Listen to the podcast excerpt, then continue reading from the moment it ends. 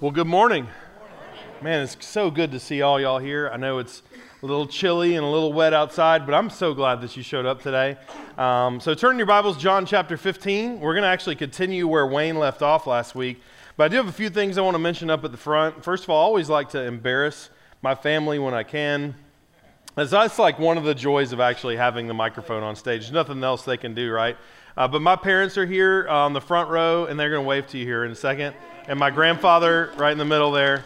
Um, so I always like to call them out when I can uh, opportunity. I thought about this too this week. So um, you, you may have been on Fairview like me, riding up down the road, and you notice Taco Bell is like redoing the building, right? And, uh, and so you may have thought like, hey, we haven't been Taco Bell in a while. Maybe we should try that out, right? Since they're redoing it. And uh, you show up and you may have to plan a whole day. Like you may need to make that a day, just block off the day if you're going to try out Taco Bell um, for the first time in a while just, just to go ahead and, and plan on that. But um, if you show up and it's not different than what you thought, or it's not just exciting, then you probably don't go back whether they have a new building or not. And here's kind of what I'm excited about because in, in a few weeks, we're actually going to dedicate or like really groundbreak starting to build our new building. But it's simply a tool. It's a tool for us to get in and be able to worship. We, we don't have to like be so crowded anymore. It's also an opportunity to, to actually continue to grow as this campus continues to grow.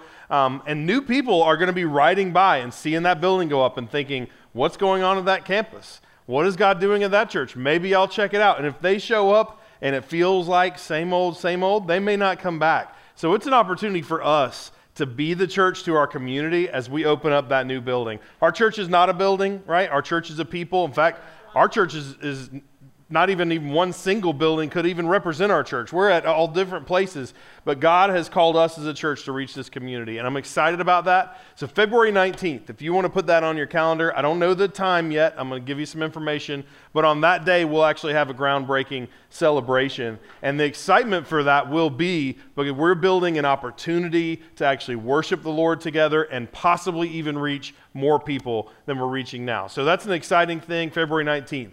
As a reminder, too, February 26th, the following week, we're actually going to commission out our Haywood campus.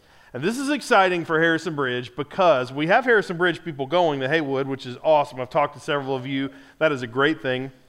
There's also people from downtown. There's people from Mauldin. There's people from Five Forks. And we get to actually commission them here at this campus. So I think that is a wonderful privilege uh, that we all have. So make sure that you're here. I joked with the last service that uh, it'll be so crowded we'll just get rid of all the chairs and sit on the floor that day, but um, it's really not going to be that bad. Um, I, it'll be awesome. I, am real excited that we have the privilege to do that, um, that God is actually calling this campus to kind of be the primary sender um, of that new campus. So make sure you don't miss that day. Last thing I want to mention is today our Five Forks campus goes to three services. And yeah, it's awesome. I would definitely want to praise the Lord for that. And I was a little jealous of that 8:30 service. I saw a picture this morning. I was like, man, I wish we had some more people in our 8:30 service like that too. So God's already like filling that room up at 8:30. What a blessing! Uh, what what a thing worth celebrating. All right, so we started this series a few weeks ago. Uh, resol- resolutions resolved. Uh, to do several things. This idea of thinking that at the beginning of the year, we tend to kind of um, have some different perspective and maybe some even uh, thoughts toward the future and things that we may change in our life. And I don't know if I'd go as far as to say they're selfish, but I think in a, in a way they are, right? They're, they're, they tend to be a little more internal. They tend to be a little more personal. And what we've tried to do through this series is say, okay, let's, let's not be selfish, let's be selfless, and let's see what God may actually want for us in this new year. As a people and as a church, what is He resolving in our hearts? And so in week number one, we talked about resolve to bring people to Jesus. Uh, today is going to be resolve to love your neighbor. And I know you're like, well, those are very similar, but that first one was on January 1st, and a lot of y'all weren't here. So it's going to be good, all right, to, for you to hear some of that too.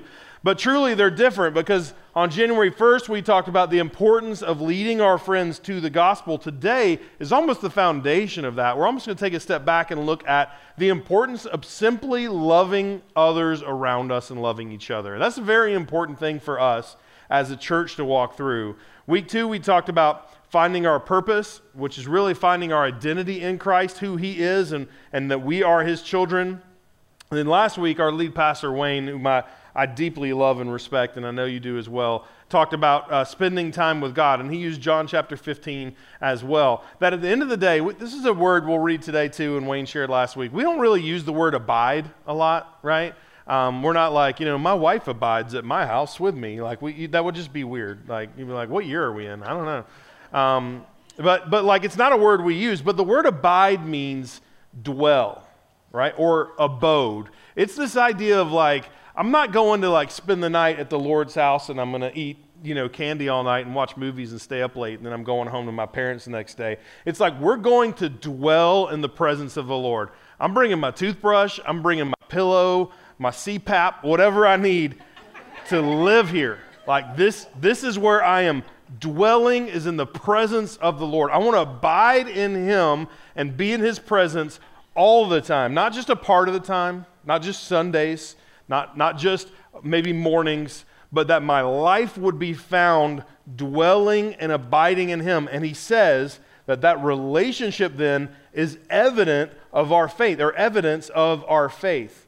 Because we find our life and we find the joy in our life in being connected and abiding to the Father.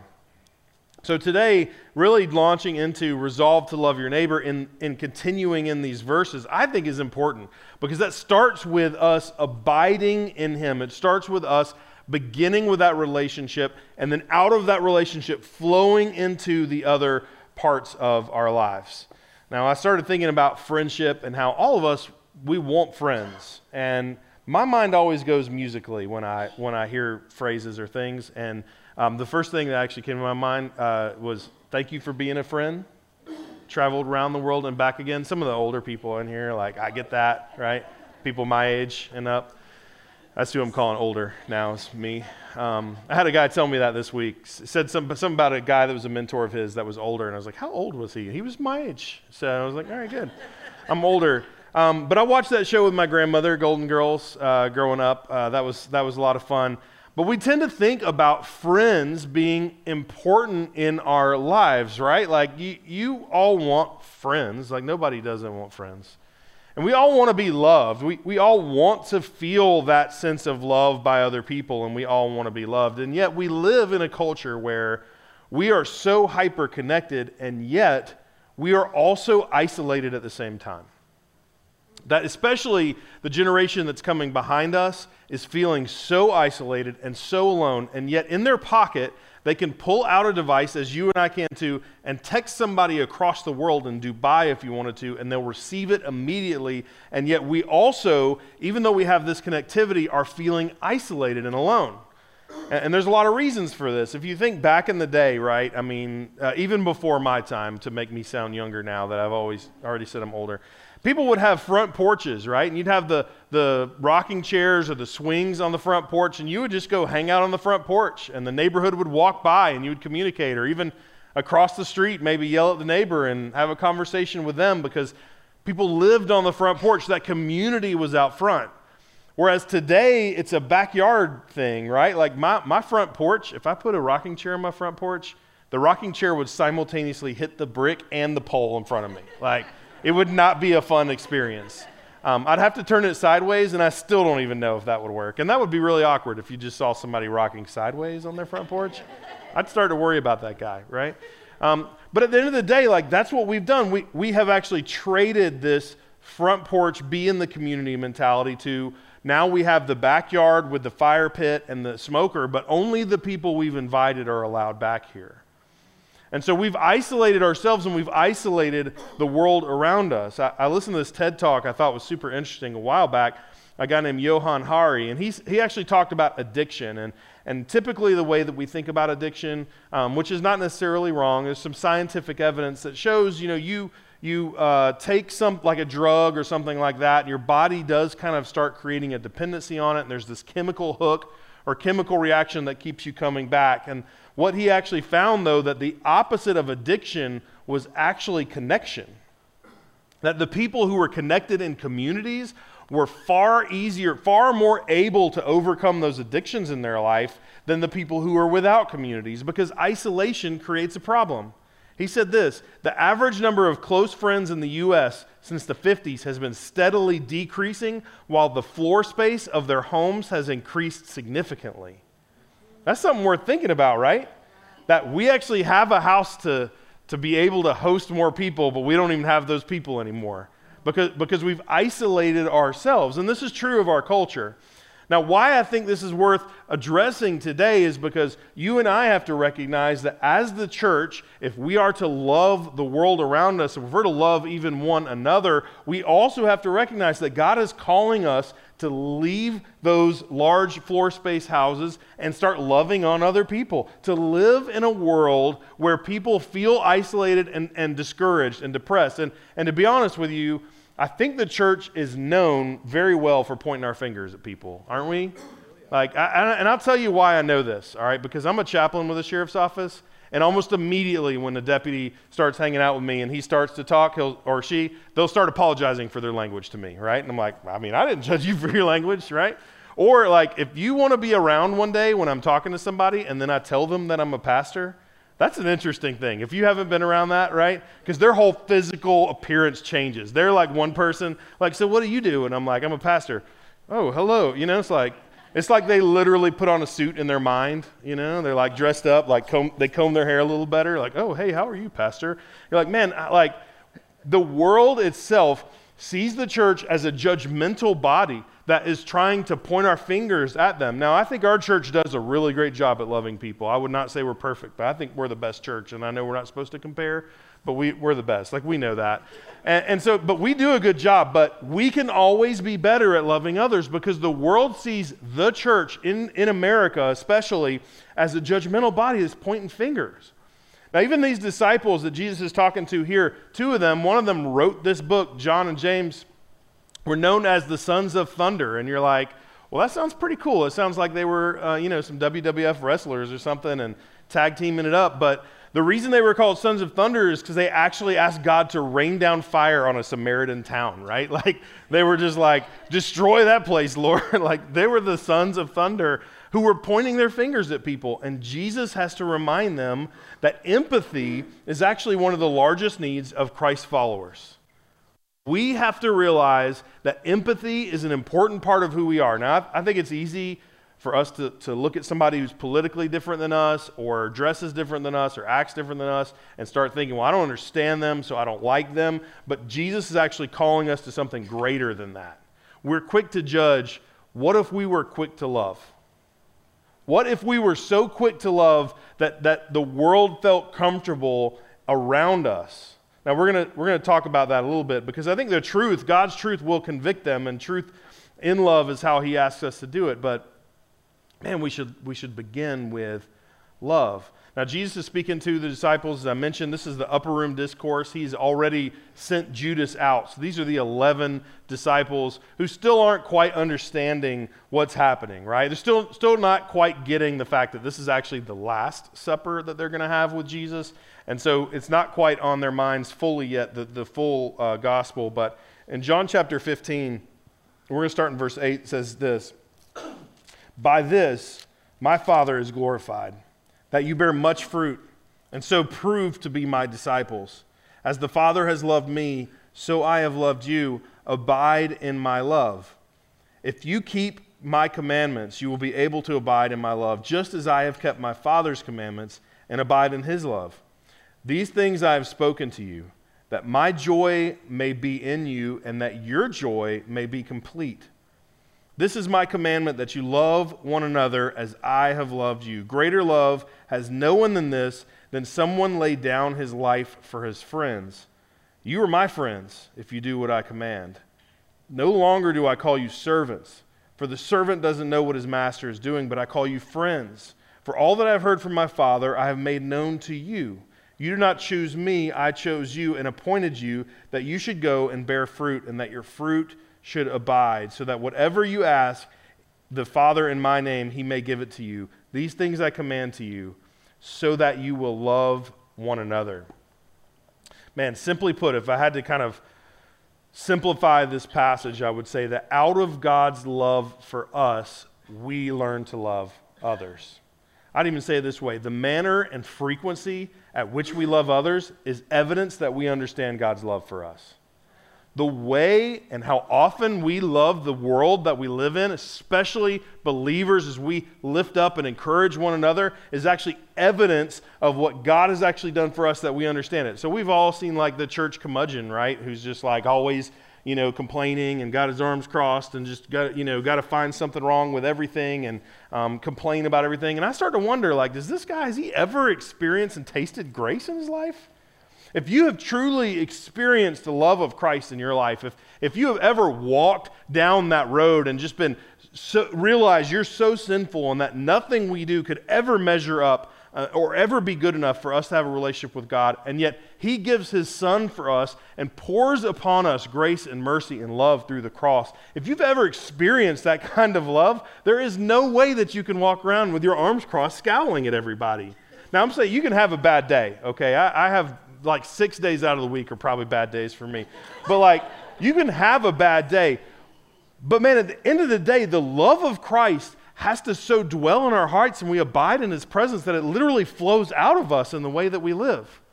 That, that living in his presence, the manner and frequency in which we love others, is evidence that we know God's love himself. So, the first thing I want to point out here is that the Father is the source. The Father is the source. Now, I think this is really great. Verse 9 could be a sermon series in and of itself, but listen to this. He says, As the Father has loved me, so have I loved you. Abide in my love. Let me, let me just break this down for a second. So the Father has loved me. This is Jesus speaking. That the immeasurable amount of love that you and I can't even fathom, that a member of the Trinity, the Father, would have for another member of the Trinity, the Son, a, a, love that is so great and so incredible because He is God and He is love and He is capable of loving at the utmost. Jesus says, that same measure in which the Father loves me, I have for you. All right, so you're, you're today, you're like, I just, I'm not good enough. I, I, I don't know if I'm, if I'm living up this thing like I should live it. I, I don't know if God could truly love me if you knew what I did. And I'm telling you, Jesus is saying, I love you in the same measure that God the Father loves God the Son. Can we just wrap our brains around that for a second? That He is the source ultimately of this love, and He loves us. And so He says, Abide in my love. Dwell in my love. Live in that love. Why are you walking around so discouraged? And why are you walking around just, just with a chip on your shoulder, abide in my love, the measurable amount. And if we really just said, okay, I'm going to start writing down the ways that God loves me, the way that He can love me, the way that He's proven His love to me, and we just kept going until we drew our last breath, we would still only be scratching the surface. We would still barely just be touching that idea. And Jesus says, I have that same amount of love for you. The Father is the source. Even out of our good works, even the way that we live is driven and impelled by that abiding love. That life that comes out of us is, is not because we're trying to earn goodness. We don't do good things to try and earn God's love. We simply follow Him and obey because of who He is and what He's done for us. Now, I've heard uh, love is spelled O B E Y, right? That's what I've heard. And growing up in a in a um, relatively legalistic environment, that was that was tough for me in my early Christian days because for me, I, I wanted to earn that love, right? Like I wanted to make sure I did the right things. I was reading my Bible enough, or I was praying enough, or I was you know, doing the right things, going to church enough, or I was surrendering enough so that God would love me because I knew that if I obeyed, then maybe God would love me if I obeyed the right way. And, and the problem with that thinking is that we can sometimes miss the point that it, that's not the, the right order that those things get put in. Now, my kids, every now and then, I'll say, Will you clean your room? And they'll be like, Well, I don't really want to clean my room. And I'll say, Well, if you love me, you'll obey me. Anybody been there? I guess some parents out there. If you love me, You'll obey me. Well, I don't want to do. If you love me, you'll obey me, right? And it's not because they clean their room that I love them. They're my children. That's why I love them. But they recognize that we have a relationship and that's why they want to obey me because the love already exists. And so when he says here, that um, if you keep my commandments, you will abide in my love, just as I have kept my Father's commandments and abide in his love. He's not saying you need to earn affection with God. What he's saying is because you are abiding in his love, because you are living in his presence, and you are dwelling in the love of God, we will obey and keep his commandments. We want to be motivated by the love and joy that he's put into our hearts. I think it's interesting. He jumps right to joy. These things I've spoken to you that my joy may be in you and your joy may be full. Joy is the pursuit of knowing and expressing the love of God so that we gain a deeper understanding of those who love us and why. Joy goes beyond circumstance, right? Happiness is maybe fleeting or temporary. Joy goes beyond that. This is maybe a, a not great illustration, but I, have already used it twice, so I'm going to use it again. Uh, I went, and when I went to college, I had two roommates my sophomore year. I really signed up to be in the room with one guy, and then they threw a third guy in there. And really nice guy, don't get me wrong. Um, but he worked at Reebok the summer before and had the smelliest feet, like you could imagine. All right, and he had like 12 pairs of shoes since he worked at Reebok, and so all, like you could see a green cloud coming out of his closet, like on a daily basis. All right. And he had this towel, and it was a tiger towel. Now, I'm not making any assumptions here. He was Canadian, but was a tiger towel that he never washed, okay? And so that towel also smelled interesting. And my roommate Josh would spray it down with Febreze like almost on a daily basis. And I don't even know if, if David knew that he did that, right? But we would come into our room, and if it was a day like today where it was freezing cold and rainy outside, we would open the window and just have to deal because we were like, we would rather freeze and be able to breathe in this room. Like it was that bad. But the reality is, in the midst of all that, guess who became my best friend? Josh, right? Because we'd walk back to that room and be like, we both hate this guy, like who's our roommate. We can't stand him. Hate's a strong word. I know. Okay, I'm using it in, in a hyperbole way, like Dallas used to do. At the end of the day, like we we just didn't like the fact that when we walked in our room, we had to hold our nose when we went to sleep. Okay, and maybe that's why I have sleep apnea today. I don't know. Like I trained myself to not breathe while I was sleeping with this guy as my roommate. But me and Josh became such good friends. We still talk to this day. It bonded us, right? Because misery loves company in a way. But there is a relationship that actually formed through that adversity. This is, this is what joy is. He's saying the joy that you have in your life is that when you walk through adversity, you are abiding in the presence of God. You are a friend of God. And so when that challenge comes, you're like, Jesus, isn't this crazy that I'm dealing with this right now, right? Because you're walking through it with Him. It actually brings you closer, it brings you stronger together. That joy is something far beyond a temporary thing. He says, I've spoken to you that my joy may be in you and your joy may be full. Let me just say as a side note, you may be like, Pat, I don't know, life's going pretty great for me right now. Like, I, I can tell you with experience, that's awesome. Praise the Lord. God is preparing you now to prepare your heart to abide so much in His presence that when that day comes, when you face an opportunity or a challenge in your life, you are prepared to abide in His presence and to find joy in Him completely. Because it will come, it will happen in your life. The second thing is that Jesus is our example, or Jesus is the example. In verse 13, greater love has no one than this, than someone lay down his life for his friends. Now, I don't think the disciples quite fully understood that what Jesus is literally telling them is I am about to give my life for you. Sacrificial love is what Jesus models for us. Sacrificial love. To truly know who your friends are, all you have to do is tell them you're moving and see who shows up to help, right? That's sacrificial love. Now, some of y'all are going to doubt that I love you because I won't be there. I don't like to help people move. To be like, ah, Pat said he's not, our, he's not our friend now, right?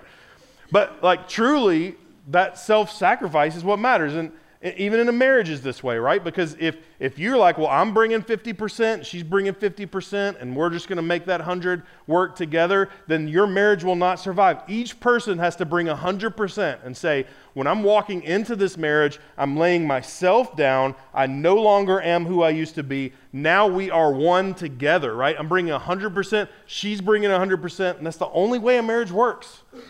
It's self sacrificing. Jesus has modeled for us what that love should be, and others will see and know the depth of your love by the amount sacrificed. Another thing I thought was interesting as I read this is he said, Greater love has no one than this, than someone lay down his life for his friends.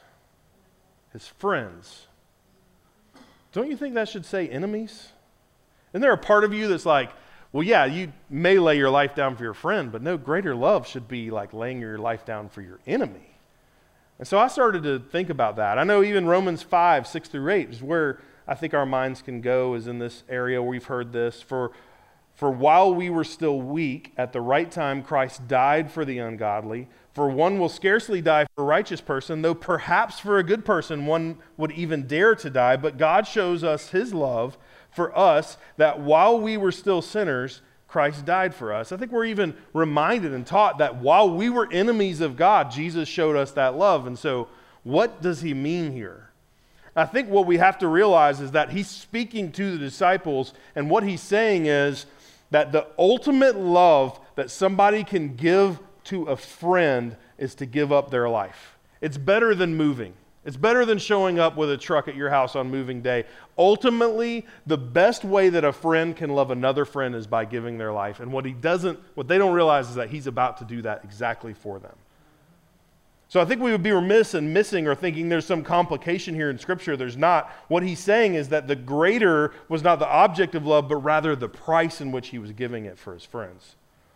Now, the other thing I think is interesting, and we talked about this a second ago you are my friends in verse 14 if you do what I command you. I think it'd be easy for us to, to get into the mindset of feeling like I mentioned earlier, in the sense of, I've got to earn God's love by doing the right things so that maybe He will love me, so that maybe that will happen. And what he's not what he's saying is, is that if doesn't mean that the relationship doesn't exist without the works. What he's saying is the works happen because of the relationship.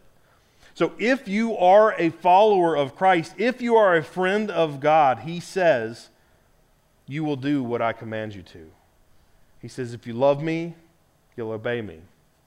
And what about even just being a friend of God in general, right? Like that's just an interesting way to look at a relationship with God is to be a friend of God. That he wants to know us in such a way that we would be friends.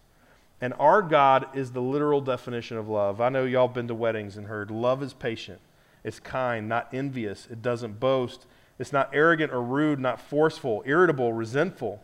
It does not rejoice at wrongdoings, but rejoices in the truth. It bears all things, believes all things, hopes all things, endures all things, and it never ends. True love is done without personal gain. Why you're like, man, I don't know, like uh, I'm, I'm jealous of the fact that she's talking to somebody else is because you're in that relationship for yourself. If you truly sacrifice yourself to somebody else and say, I love you no matter what, and you represent the love that Christ has offered us, it looks like a one way love the way that God loves us.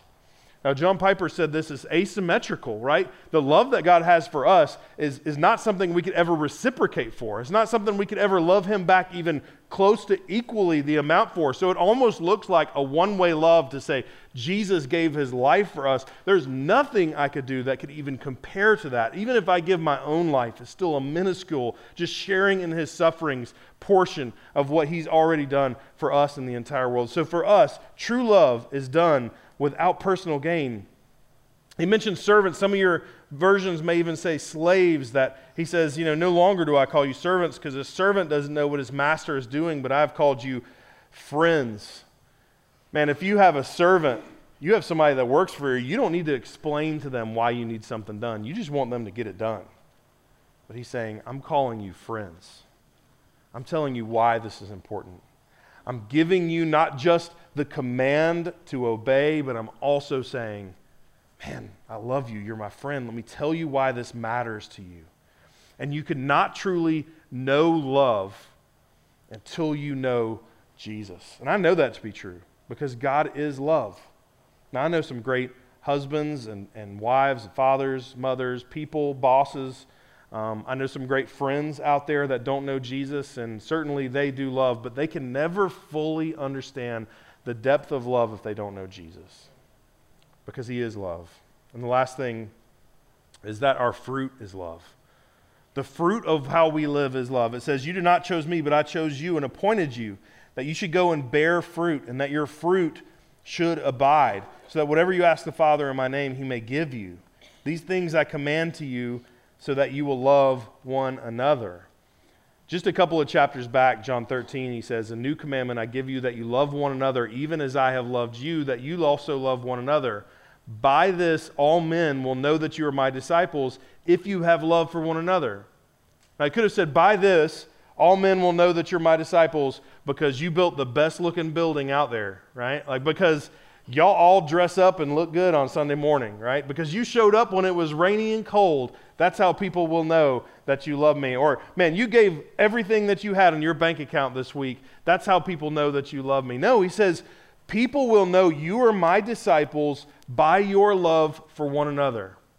So, how important is it for us to actually think of the people around us that maybe feel isolated, maybe feel distant, and we ourselves have been so maybe internalized focused because we're walking through our own thing, and yet God is saying, hey, we are walking through this together. We as a church should start to love one another in such a way that the rest of the world actually takes note of that.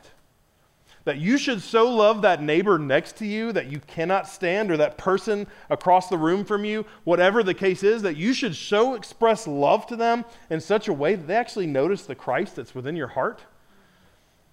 That's what the church is about. That's what Jesus is about. And what a precious reminder to us this morning that Jesus loves me. You cannot be a Christian and hate your neighbor. He's called us to love our neighbors. He's called us to express the fruit of the Spirit love, joy, peace, patience, kindness, goodness, faithfulness, gentleness, self control. That the world around us would be able to understand His love because of the way that we have expressed it to them. I'm not saying you can't have a bad day. I, like I said, I have bad days too. It, it also means sometimes you may need to go up to somebody that may not even be a believer and say, I'm sorry that I acted the way I did. That is not the kind of person that I want to portray because I want to be like the Savior who's loved me first. And I just want to let you know I apologize for that. It takes humility to love people. It takes humility to start putting other people in front of our own needs, especially if we don't agree with them, especially if we don't like them. But Jesus says, people will know that we are disciples by our love for Him. Maybe you're here today and you're like, I, you know what? I, I truly have thought of religion as a thing that I had to do somehow to please God. And I never truly understand that there's a grace that is offered here that I can just embrace and follow, and that changes my whole outlook on life. Let me tell you, today is the day to, to make that decision to follow Him.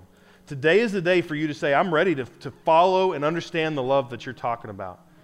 And maybe you're here like me and you're like, I needed this. I need to be reminded of the fact that other people are going to see Jesus in the way that I act and the way that I love the community and the world around me. Let's pray together. Father, I'm grateful that in all reality you love us with such an immeasurable amount of love that we could not even scratch the surface if we spent every ounce of our life on this earth just trying to recount the ways that you love us. Thank you for loving us with an everlasting love. Thank you for sending Jesus to the cross to give his life, to spill his blood, to be the ultimate sacrifice for us. And so this morning, we don't take that lightly. We know that you've called us in a world to also speak truth, but to do that in a way that loves other people. And God, you loved us too much to leave us right where we were. So, God, teach us to be your people. Teach us what it means to love the world around us so that it points them to you. Put that person on our heart, even now, Father. I pray for every person in this room that you would put that person on our heart. Maybe somebody we've been praying for, maybe somebody we have been already reaching out to, but somebody we know that's distant from you and doesn't know your love, that has never truly experienced just the grace and the mercy that you offer us in the midst of our sin, in the midst of us running from you and be, being your enemies, you have expressed us love in the midst of that. Father, I pray that you would bring that person to our minds even now and allow us to even leave this place, that, Father, you would tender our hearts on how we can express this love toward them. God, we love you, and I am so incredibly thankful for this morning and the opportunity to worship you. And I pray as we leave, we continue to do so and glorify you. In Jesus' name, amen.